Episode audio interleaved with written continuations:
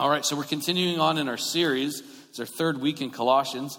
It's been so good, and we're only at verse 15. So we'll be here in a while. So uh, if you are able, please standing for the reading of God's word. We're going to be in Colossians 1. We're going to read 15 to, through 23. There's some guys coming down the aisles with Bibles. If you need one, just uh, wave at them. Uh, they'll be happy to give it to you. If you need to keep the Bible, please do. It's a gift to you uh, from the Lord. So we're going to be in Colossians 1 15 through 23. and it reads Christ is the visible image of the invisible God. He existed before anything was created and is supreme over all creation. For through him God created everything in heavenly realms and on earth. He made the things we cannot see and the things we can't see such as the thrones, the kingdoms, the rulers, the authorities in the unseen world. He existed before anything else, and he holds all creation together. Christ is also the head of the church, which is his body. He is the beginning, supreme over all who rise from the dead. So he is first in everything. For God in all his fullness was pleased to live in Christ. And through him, God reconciled everything to himself. He made peace with everything in heaven and on earth by means of Christ's blood on the cross. This includes you who were once far away from God. You were his enemies, separated from him by your evil thoughts and actions.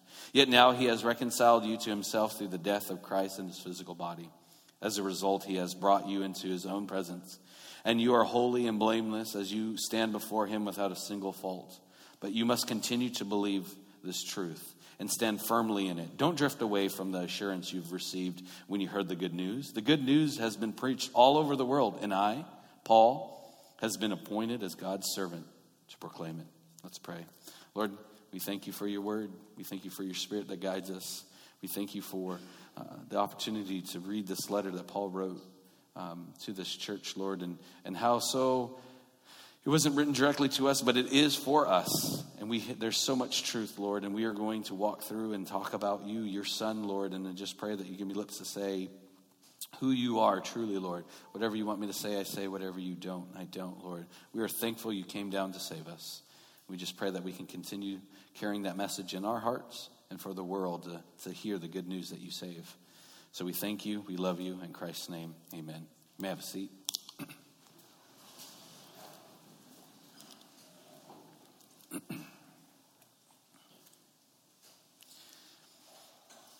So, again, I like to write out a statement to keep me focused. And the statement right off the bat is Your view of Jesus Christ will impact every area of your life. Your view of Jesus Christ will impact every area of your life. Even for those who don't believe in Jesus at all, and those who just think that he was a nice guy, or he was just a prophet, or he was just some guy, and I'm not trying to be flippant with Jesus, but based on wherever you believe or however you believe in Jesus really impacts your entire life. And for those of you who are in the room who are Christians, our view of Jesus Christ impacts every area of our life and really how we respond to Him, how we respond to each other, how we just respond. Even during difficult and hard seasons and differences in our lives, there's different situations in our lives where our view of Jesus Christ and who he is and what he has done and what he is doing in our life really impacts our life. And maybe if you're like me, I've realized that there has been great many different seasons in my life growing up and some that I would be ashamed to share with you, which I will, of course. Um, of who I thought Jesus was growing up, and even even as a young adult, and what I thought he could and couldn't do, and just this weird concept of Jesus until I, I came to know him.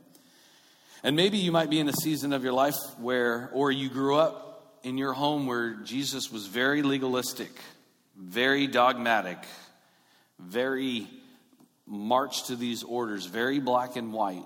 Maybe you were also uh, had a relationship with Jesus where it wasn't a relationship. There was God and he was scary, and that was about the extent of it. Maybe some of you, you felt like Jesus was this big fuzzy teddy bear and you couldn't wait to run home and jump in his lap and hold on to him.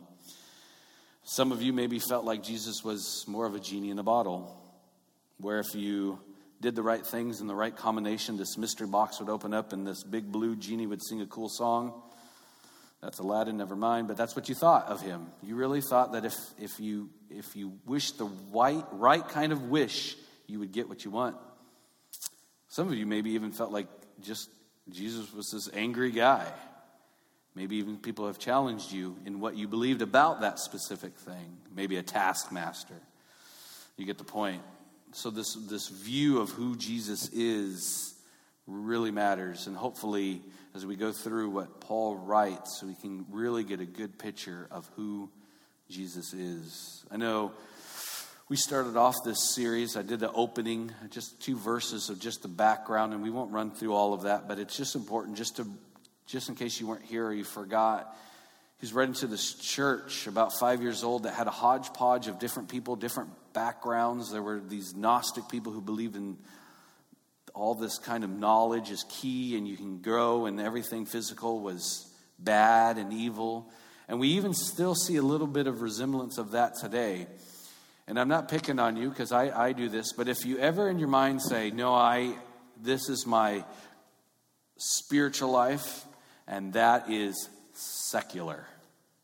I don't listen to secular music when I'm driving to church, you know, whatever it is. Like we have this whole separation when in reality, everything is spiritual how we respond to our life. But this is what this church was facing. They were also facing these Jewish people who converted over to Christianity who felt like this is the way you have to be Jewish, then you have to be Christian, and then you do it right. And then there were some people who just showed up and were like, yeah, Jesus is cool. I never heard of anything. So there's this hodgepodge, and there was a whole bunch of other influences the Greek gods and goddesses, the Roman gods and goddesses, and all of this weird mixture. So Paul was helping them get it straight. I know growing up for me, where I grew up in North Long Beach, and I had mentioned the first week, um, and not to not to be rude or anything, but we always said we had one of everything of every kind in our street where we grew up. All different ethnicities, all different national nationalities, all different religious beliefs. And it was a big kind of hodgepodge. And the best thing was whenever we had block parties, you could have every kind of food you ever wanted and uh, you really got to see who the real athletes were playing sideline pop in football, running down the street. If you don't know what that is, you've never been smashed into a tree running down the sideline. it hurts lots. But you know what I, what, I, what I come to find out is with this whole mixture, a great majority of the people on my street were Christians, different backgrounds, different churches, uh, different denominations. But yet there was this kind of weird one theologian wrote it, a modern theologian wrote it, a Frankenstein put together Jesus, where a little bit of this and a little bit of that, and that kind of made up Jesus. It was kind of the things that, as you grow, you kind of maybe you even Google search the things people say that aren't really in the Bible. So if you Google that, well, caution yourself. Um, there's like a million hits. But things that people have said that they believe in, that was just been tradition, that when you come to find out, you know what, that's really not in the Bible. You know, that's really not Jesus. So I wrote down a couple that I experienced just growing up. One of the biggest things was superstition. There was a lot of superstition where I grew up on my street, and it even influenced. Um, I remember vividly one time we were playing that notorious game of sideline pop football, and there was a black cat that ran across the street, and half of everybody stopped and said, We can't play anymore. And I said, Why? Because there's a black cat. So what? Well, don't you know the devil rides on a black cat? The devil? What? And then so I went and shooted away. Ah, uh, we can't play with you. And they didn't let me play because I had it, whatever it was. Come to find out, I'm just allergic to cats. And I have a very poor view of cats, but if you are a cat lover, I'll leave it at that. But also a ladder. I remember um, a neighbor two doors down was working on something, and they're like, You can't go underneath the ladder. I was like, Well, yeah, something might hit you on the head. They're like, No, you'll get cursed. Cursed if a hammer hits you on the head. Like, I didn't like grasp these things. And then karma. Karma was a big one. People were all in the karma and this weird superstition, and it was just kind of weird. But you know what?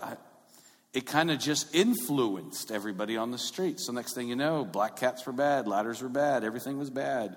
Jesus was good, but everything was bad. It was just, you went to church and you were only safe in church. And it was just this weird hodgepodge of different theology, different backgrounds. Folk theology is really what it's called. It's just a tradition your family believes or your neighborhood that you grew up in just kind of believes just because you've always believed it. You may have heard God helps those who help themselves. I really believed that for a very long time. And then I realized I never saw it in the Bible, and that's not even true because how do we help ourselves? But you get the point. So fast forward a little bit, and I think I was trying to find the, the beginning of it, but the whole WWJD, what would Jesus do with the cool bracelets? I think it was in the 90s. I don't know. I, am sure I had five of them just to be safe, but um, I don't. I just remember uh, all these bracelets and these stickers, WWJD. What would Jesus do? And and um, then I then we got to the point when going to youth group and and all that, growing up, realizing wait a minute, how do I know what Jesus would do if I don't know who Jesus is? Well, that's a good question. I don't, I don't know. And then uh, you don't get the point. You don't, you don't understand what the whole meaning is. And I'm not making fun of it. It may sound like it, but it was, it really for me kind of said, well, I'm not sure that I really know who Jesus Christ is. I believe that he saved me, but to the extent beyond that, my relationship with Christ, I'm not sure. But when you, as Christians, come, it's a journey. Have you noticed that being a Christian is a journey? I'm not talking about salvation, but just the way that you grow and, and you see. And so, if you get that kind of mental picture in your mind, that's what Paul was dealing with. And then, and then we see what would Jesus do, and then we realize again we have to figure out who Jesus is. And uh, and then I came to the point where I started to ask the question. Well, I'm not sure what exactly Jesus would do. But I know what he wouldn't do. And that came really prevalent like my second day on the job of being a full time pastor, like 12 years ago or whatever the math is. Yeah. And I remember feeling pretty good, and I thought, like the whole illustration of being a pastor, even though I had been bivocational for a while, was I was really going to have this wonderful eight hour time with just me and Jesus. And then I realized that wasn't true. And one of the situations, someone came in off the street in the church, and I was the only one there. And, and he was sharing his whole story, how he needed this job, and he got this job, and he, but he had nowhere to stay by the job. And he said, I really want to go and sleep out in the field. And I said, Okay, so do you need a sleeping bag? He goes, Yeah, it's illegal to sleep out in this field because it's private property. And I thought, Well, I don't think you do that. He said, Do you think Jesus would be okay with that little sin as long as? And then I thought, Well, no. No, he wouldn't be okay with that. But then I had this burden. I was thinking, okay, so then what, what, how am I going to help this guy? And it may seem obvious to you, but I, am slow. i will admit it. I, it takes me a while to grasp concepts. And then all of a sudden, the Holy Spirit just said, Get him a room at a hotel. I said, How about I get you a room at a hotel? I mean, it was an audio voice. He goes, You do that? I said, Yeah. He said, You know, you're the seventh church I've been to. I said, Was that what you're waiting for? He said, I didn't know. He said, I just knew I needed the job. But it was this whole process of coming to realize that the character of Jesus, who Jesus is, was on earth and who he is now. That view really impacts the way that we treat each other, the way that we look towards God, the way that we don't, if we don't believe that he can do what he says he can do.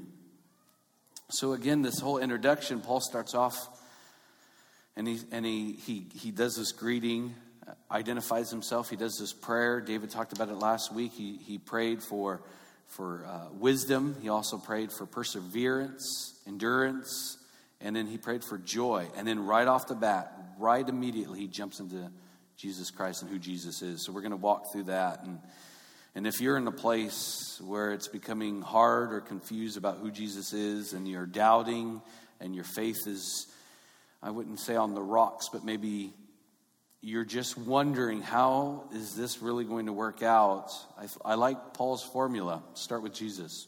So that's what we're going to do. A lot of times people ask when they come new to Christ or they have a friend, they say, Well, what should I read? What should I have them read? And I always start off with John, the Gospel of John, because that tells the character and who Jesus is while he was on earth. And it's an intimate letter. And we went through John, and you, I'm sure you remember everything we ever said. But and everything the word said. But that character of Jesus Christ and that intimate letter. And then, second, I go to Colossians because it really lays out really specific who Christ is and what he's like and the character of Christ. And then I really strongly believe that if you get a handle on Christ, it changes your life. So when people challenge you and say, Do you really believe that? You can say, Yes, because of Jesus. Not because I heard once upon a time, but who Jesus is. So start at the beginning in your doubt, in your struggle with who Jesus is. So the first one, and, and I have a list, and we'll go through it real quick. And I'm not always big on lists, but this one, just to keep me focused on, was first one in verse 15. It says, Christ is the visible image of the invisible God. So I put number one, Jesus is the image of God. At this time, that image of God, that original word is like icon. So at this time, these Christians, these new Christians, everywhere would have seen statues of Nero would have seen all of these statues of all of these Greek or Roman gods and different belief system. And Paul immediately establishes through this hymn, it was almost like this section that we're reading, verse 15 and on, is like an early church hymn. I really tried to nail down what or where we found it. I think it was sometime during Acts. I can't tell you for sure, but it was like the song so, uh, the way that I see it is originally when the church started gathering in Acts, they would sing a lot of the Psalms in the Old Testament.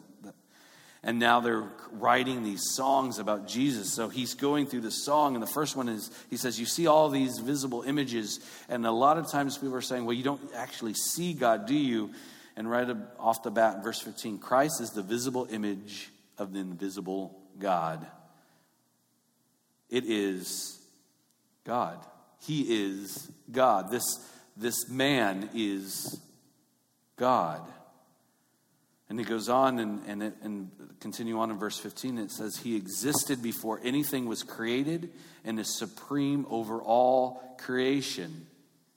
So Jesus is the ruler over creation. Part of the problem at the time, and I would even suggest part of the problem that we're facing now, is people are believing that Jesus was created by God. You say, well, what, what, why does that matter? Because it's taking away the authority of what Christ has done. It's taking away the fact that Christ is God. So he existed. So Paul's saying he existed before anything was created and is supreme over all creation. Jesus is first. Establish Jesus first. This is the first step step in anything. Jesus is first. He was there at the very beginning. He is God. And then verse 16 goes on For through him God created everything in the heavenly realms and on earth. He made the things we can see and the things we cannot see, such as thrones, kingdoms, rulers, and authorities in this unseen world. Jesus is the creator of all things. He's created all of this. So not only was he there before creation because he is God, he created all this. He had a hand in it. And and and I'll just stop here. I feel like lately, within the last several years, one of the concerns that people bring to me and others that I know is did Jesus just create all of this, or did God just create all of this and then just like, good luck, guys? I'll see you in heaven, maybe. And the reason why this thought is, is then the whole question of bad things. Well, there's bad things, and if God is this good God and then why did bad things happen? And then we started getting into the apologetics. And I think it's really quite simple. And it, it can get on, and I don't want to, to uh, despise that. But it's quite simple.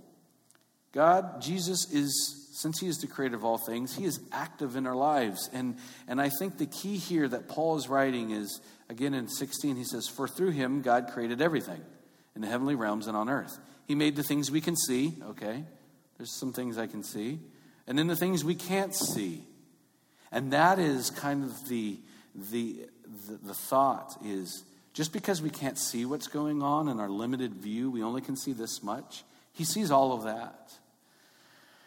I'm a big, huge fan of C.S. Lewis, and uh, I like to read his books over and over again. And one of my favorites, probably yours, is you know Chronicles of Narnia. I, I love all that, and The Lion, Witch, and the Wardrobe. But probably my favorite one is The Horse and His Boy. And the reason why is it's so simply written and yet so thick and deep. And I would just read you like my favorite three chapters right now, but we won't do that. But just just read it. It's so good. Reading it with my kids and asking them questions. And and to try to give you the cliff notes so that way what I say applies here without you reading it. There's a situation where this boy and his horse, or his horse and this boy, and they're, they're facing all kinds of issues and situations, and, and uh, it's all bad stuff. It appears to be all bad stuff. He's getting chased by lions, he's seeing all these, what she thinks is ghost and he's scared, and he's just trying to get to this new kingdom to warn everybody, and problem after problem after problem after problem happens.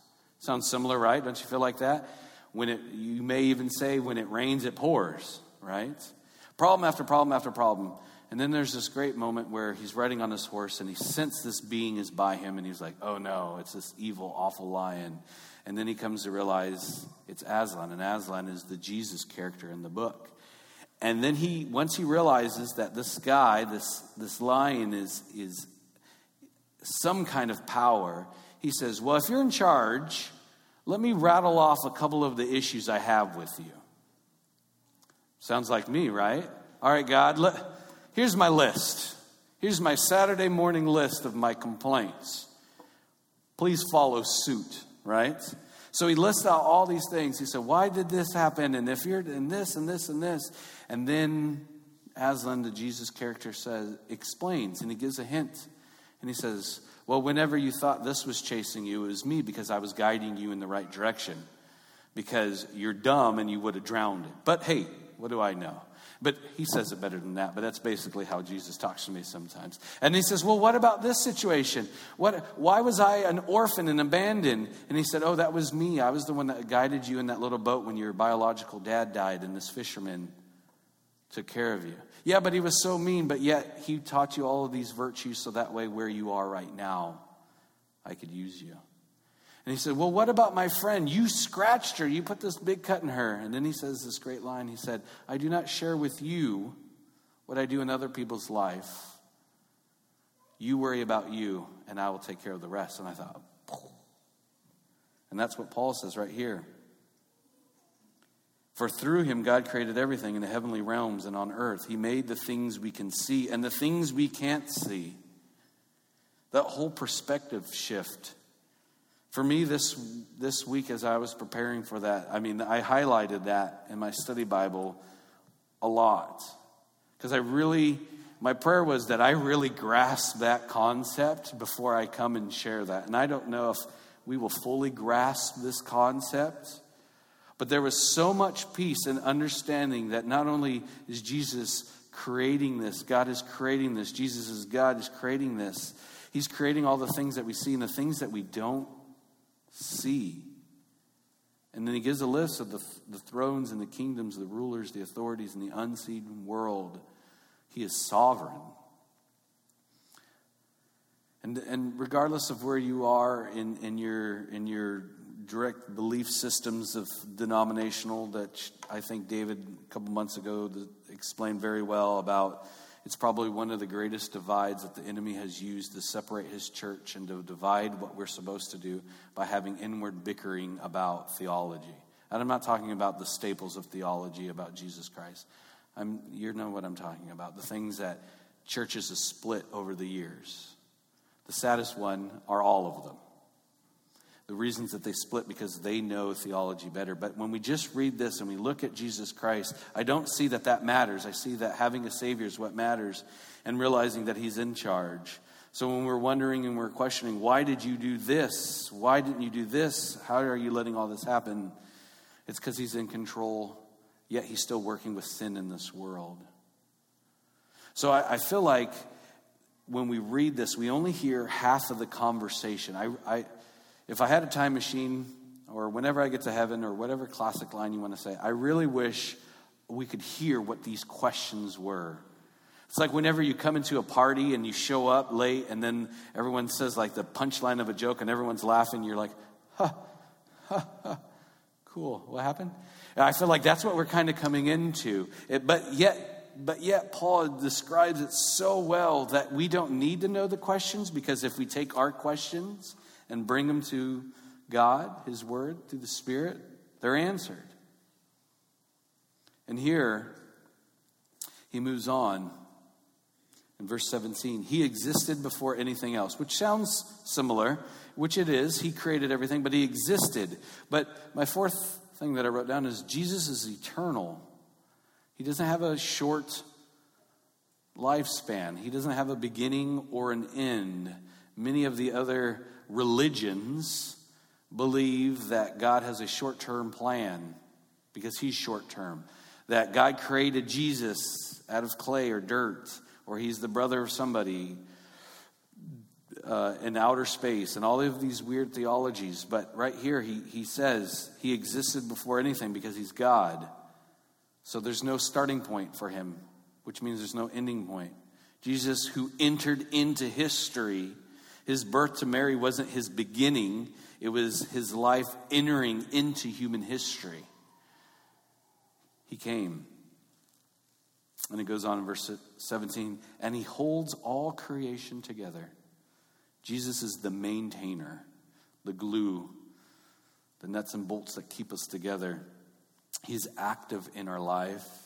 Many people are viewing Jesus as a dad who has left them. A lot of times, whenever we sing songs, we read, we, we talk about He is our Father, He's our good Father, a faithful Father. If we didn't have that earthly Father that was that, that may be a difficult term for us.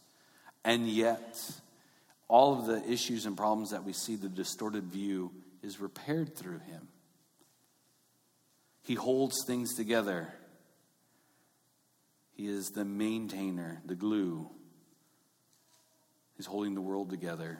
Verse 18 goes on, it says, Christ is also the head of the church, which is his body. Jesus is the head of the church. I'm not the head of this church. The elders are not the head of this church. Other pastors aren't the head of their church. The elders, the leaders, you, whatever. Jesus is.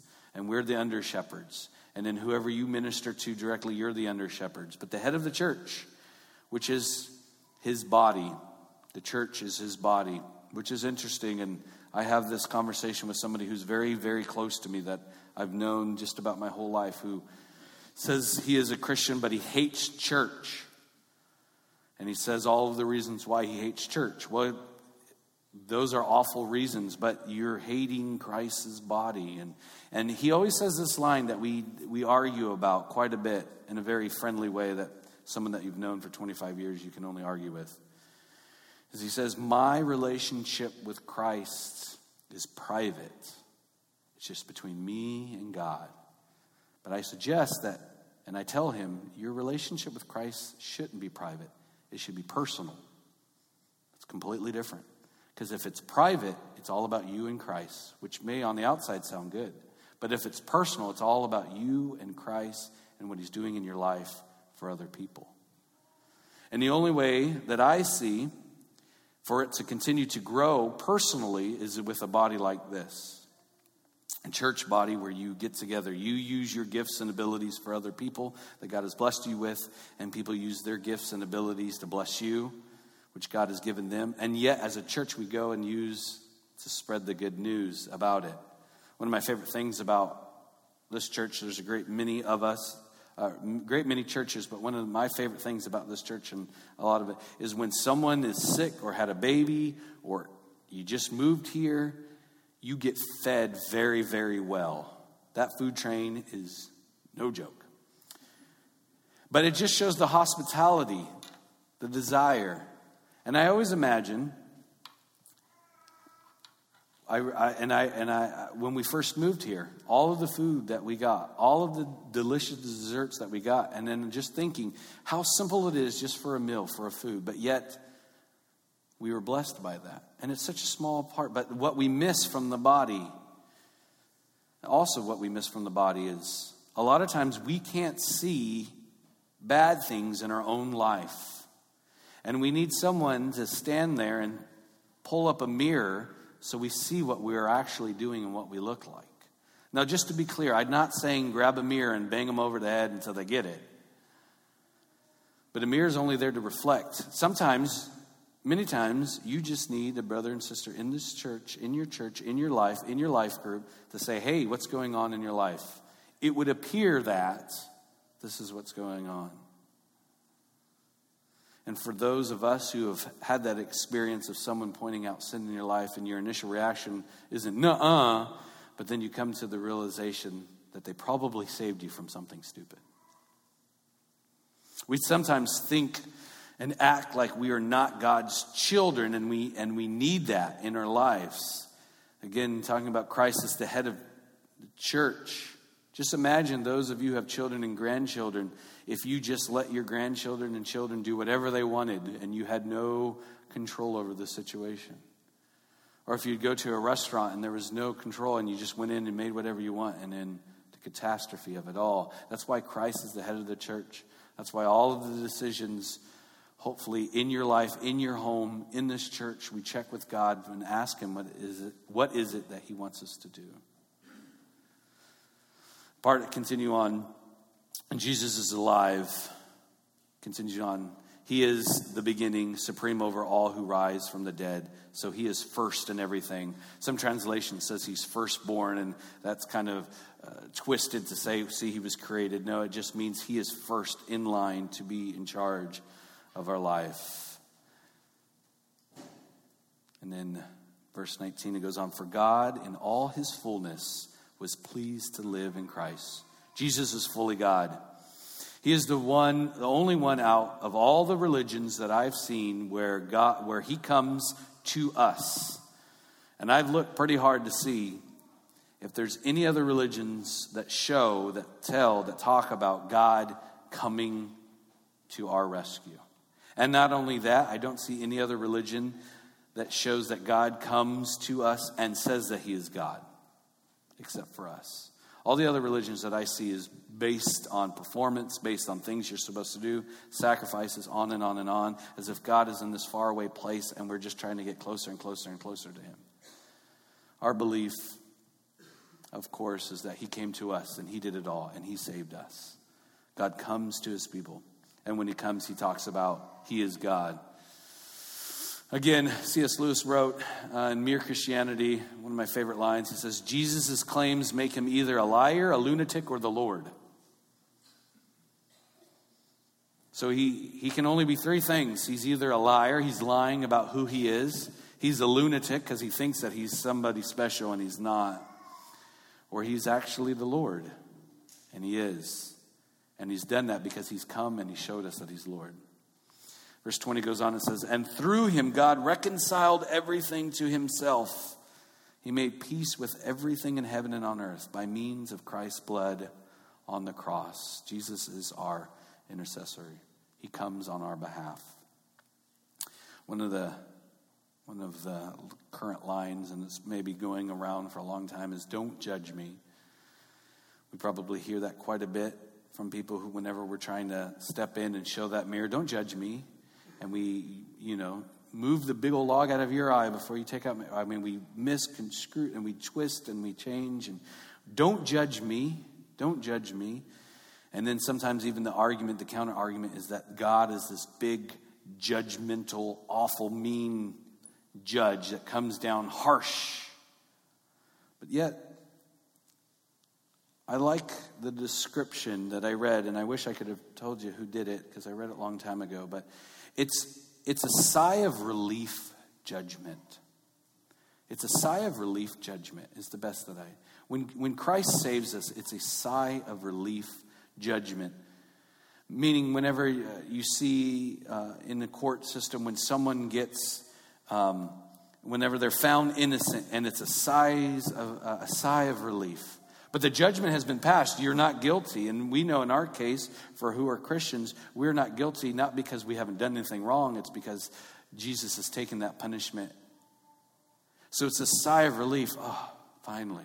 Whenever you've been accused of something falsely or wrong, and then whenever all the facts come in and, and you're sponged from it and it's wiped away, oh, what a relief. You remember whenever you were a kid and your brother or sister broke something and you were blamed for it, and then finally they confessed, and you're like, oh man, because that was awful. It's more than that. It's more than that. Because what it is, is you did the crime, you broke the window, but yet you are forgiven and the punishment is taken on. Jesus came on our behalf. He intervened, He stood in the gap that was created by sin, by means of Christ's blood on the cross. And probably some of my other favorite of this part is 21 through 23. And it talks about Jesus as our Savior. He saved us. I'm going to read that again. 21 says, This includes you, who were once far away from God. You were his enemies, separated from him by your evil thoughts and actions. Yet now he has reconciled you to himself through the death of Christ in his physical body He's done it. He came here physically and took that punishment. As a result, he has brought you into his own presence, and you are holy and blameless as you stand before him without a single fault. So, again, the sigh of relief of this judgment isn't because we got away with something. It's not because they found that we were actually not guilty. It's because we were found guilty, but yet someone paid that punishment. My favorite illustrations is the is the comparison to an action hero in a movie that comes in and at the last minute breaks you out of harm's way, breaks the, the person out of the jail, breaks them from the noose, breaks them from execution, breaks them out, and yet they get away in their getaway car, and, and then the credits roll, and then they have an end scene, and you see that everything is fine and great, and they live in paradise. When reality, for those who think that is how what Christ has done, they're limiting actually what Christ actually has done for us. Actually, if it was a movie thing where we were trapped in a jail cell or we were on a hangman's noose or we're in front of a firing squad, yes, our Savior, the Savior character, comes and rushes in and takes us out of harm's way and puts us in this car and we get away. But it doesn't stop there. Because what Christ has done is then he goes back and he goes back in that jail. He puts that noose around his neck. He stands before the firing squad. He takes the full weight, the full punishment of which we deserve and he did it on the cross. Now, it's not that he just saved us and we snuck away and got away, it's he paid for that. And verse 23 goes on, and says, But you must continue to believe this truth and stand firmly in it. Don't drift away from the assurance you received when you heard the good news, the gospel.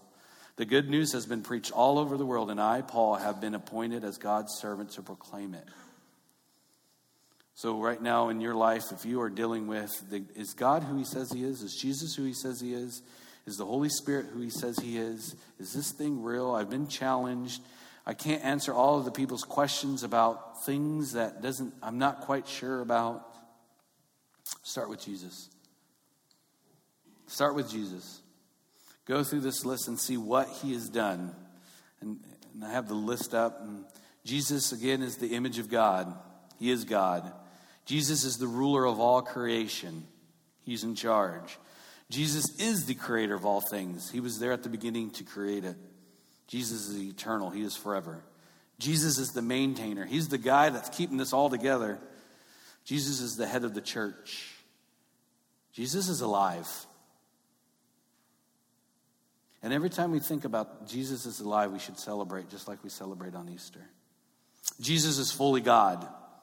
Jesus is our intercessor. He comes in, on our behalf, He fills in that gap.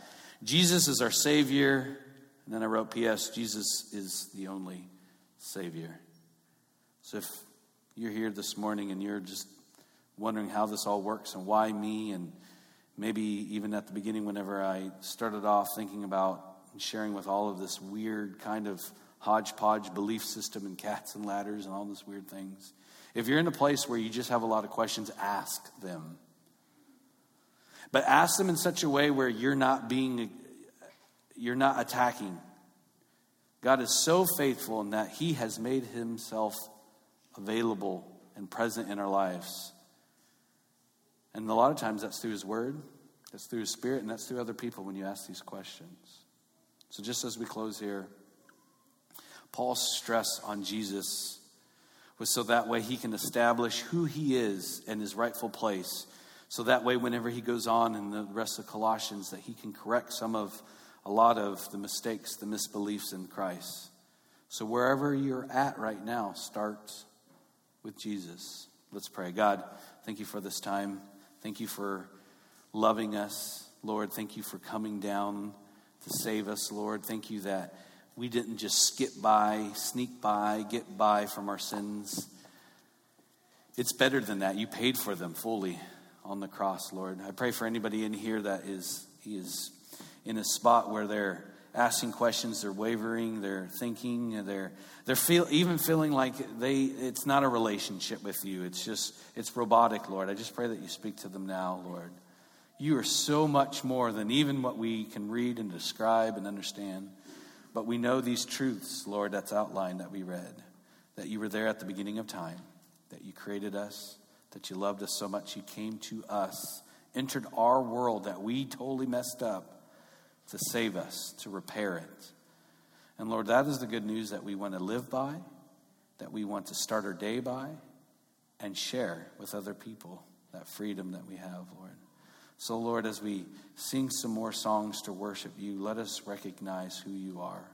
And again, anyone who is struggling or has questions, give them courage and boldness to ask them now today and not to wait.